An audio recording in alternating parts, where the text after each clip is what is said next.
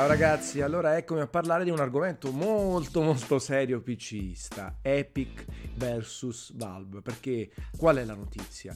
Eh, il passaggio di Metro Exodus in esclusiva sullo store di Epic al lancio del 15 febbraio, quindi sarà possibile acquistarlo soltanto su questa piattaforma, mentre chi l'ha preordinato già su Steam eh, diciamo riceverà il titolo, ma tutti quelli nuovi, tutti quelli che vorranno comprarlo non potranno perché ci sarà questa esclusiva temporale perlomeno di un anno. L'Epic Game Store è uscito a dicembre, a inizio dicembre, e sta adottando questa politica, regalare un gioco gratuito ogni due settimane e poi avere alcune esclusive. C'è stato anche un accordo, se vi ricordate, con Ubisoft per The Division 2 che arriverà invece il 15 marzo e sarà disponibile soltanto sullo store Uplay e quello di Epic. Quindi un approccio, un arrivo sul mercato con l'ennesimo, assolutamente ennesimo store eh, che prova a puntare sulle esclusive di uscita. Apriti cielo, dopo questo annuncio, Steam ha rilasciato una dichiarazione un po' infastidita per il fatto che comunque Metro Exodus è rimasto in pre-order su Steam per tanto tempo. E poi gli utenti si sono scaraventati contro THQ Nordic, Coach Media e sono andati, pensate, nella pagina Steam di Last Light, il precedente Metro, eh, mettendo tantissime recensioni negative, dimostrando ancora una volta la stupidità umana. Dico questa cosa perché secondo me non è la maniera esatta per lamentarsi, perché andare a fare recensioni negative non per la qualità del prodotto, ma per altre motivazioni, incazzamenti personali eh, su un altro gioco, sempre chiaramente dello stesso produttore, sempre dello stesso brand. Il problema qual è? Ci sono tanti spunti di discussione su questa cosa alla fine.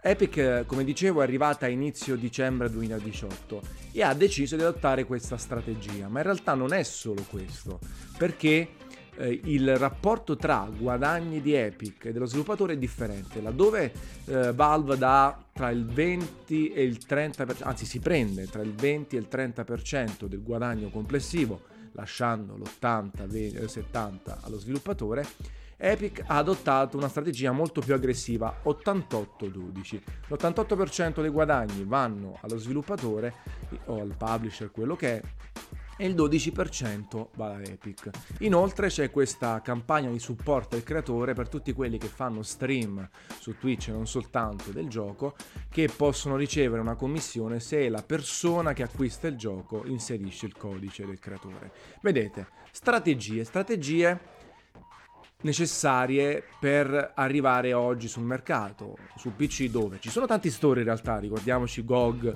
Origin, lo Uplay stesso e tanti altri piccoli store e per contrastare Valve. Chiaro, io mi rendo conto e sono il primo a incazzarmi di questa frammentazione enorme perché sarebbe bello avere un'unica piattaforma, un'unica libreria gli achievement, quindi gli obiettivi da sbloccare, i salvataggi in cloud, l'accesso multipiattaforma, Mac, PC e così via.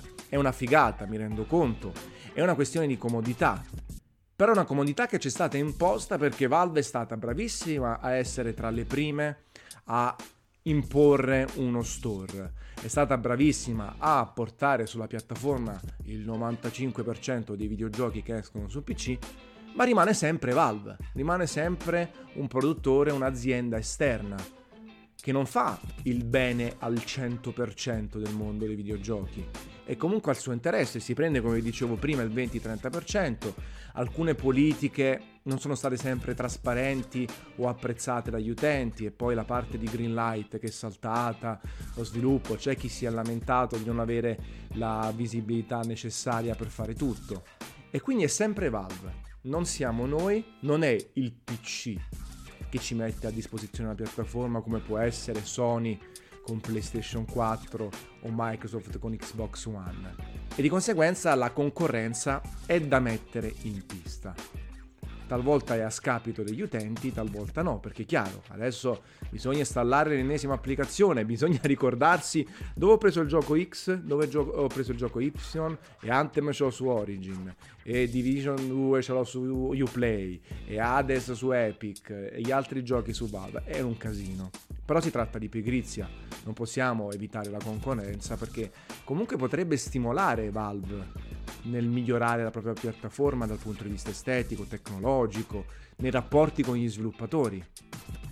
Questo potrebbe esserci, pensate se ci fosse soltanto Steam, e già comunque ha una bellissima, una grandissima fetta di mercato.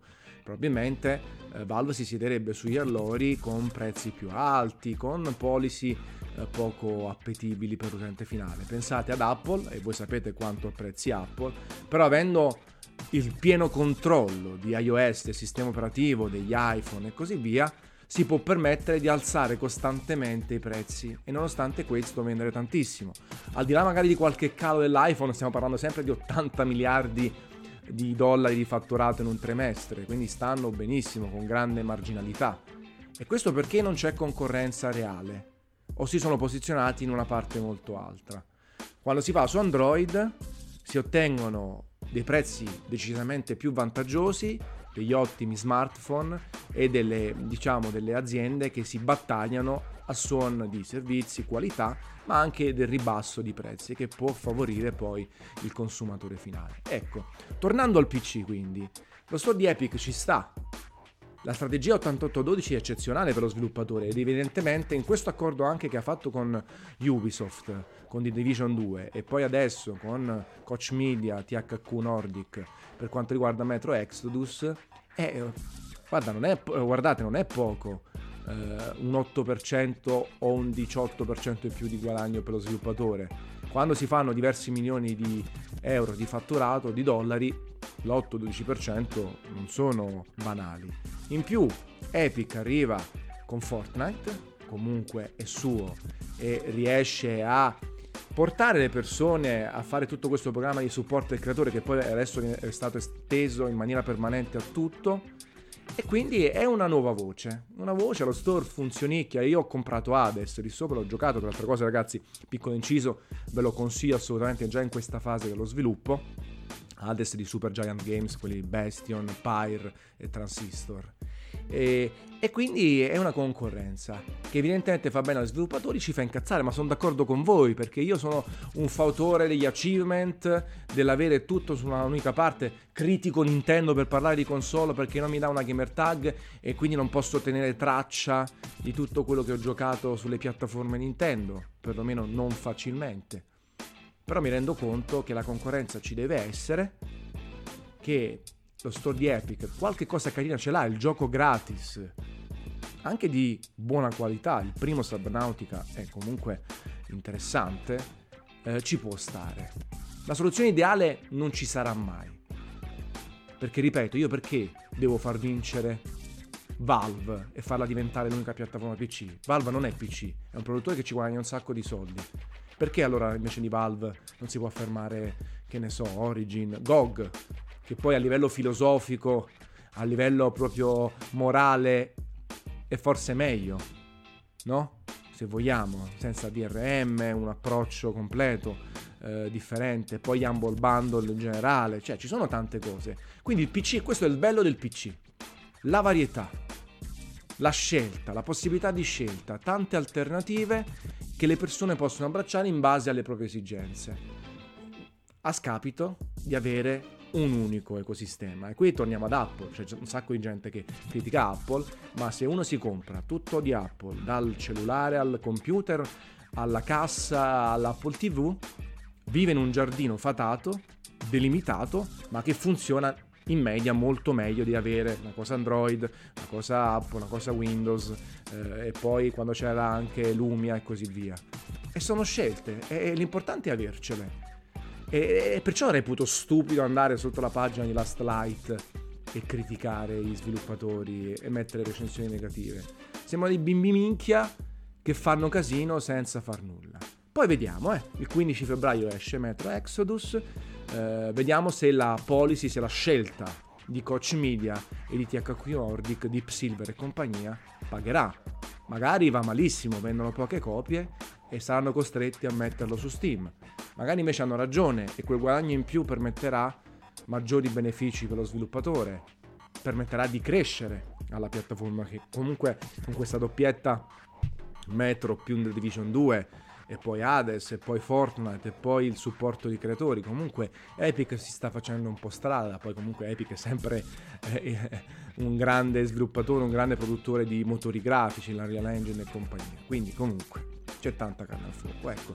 Quindi calma e sangue freddo, bisogna lamentarsi, assolutamente anch'io non sono contento, ripeto l'ultima volta, di avere giochi sparsi da tutte le parti. Pensate che per eh, ricavarmi la demo di Anthem VIP avevo addirittura poi due account origin, perché uno l'avevo creato su PlayStation e uno su Xbox. Mi sono collegato al PC e non mi ritrovavo la demo di Anthem perché l'avevo riscattato con l'altro account mediante Xbox eh, One, un casino. Quindi figuratevi, sono il primo ad arrabbiarmi, a volere una soluzione ideale. Però di certo non vado a criticare la scelta di Epic di fare esclusive perché è, un, è una maniera. Ce ne sono anche altre eh, per affermarsi. Il gioco gratis è un'altra, forse più accessibile, più chiara, più benevola per tutti gli utenti, però le esclusive ci stanno, vediamo dove ci portano, alla fine siamo sempre noi ad avere ragione a comprare i giochi e a definire se un titolo ha successo o meno. Questo è quanto, sarei curioso di sapere la volta, la vostra, non la volta, la vostra, nei commenti, quindi scrivete, cercate di scrivere qualche commento sensato, un po' più articolato sul perché ha ragione Valve, ha ragione Epic, non ha ragione nessuno, ho ragione io o siete contro il mio giudizio e nel frattempo una bella capata in bocca. Ciao ragazzi.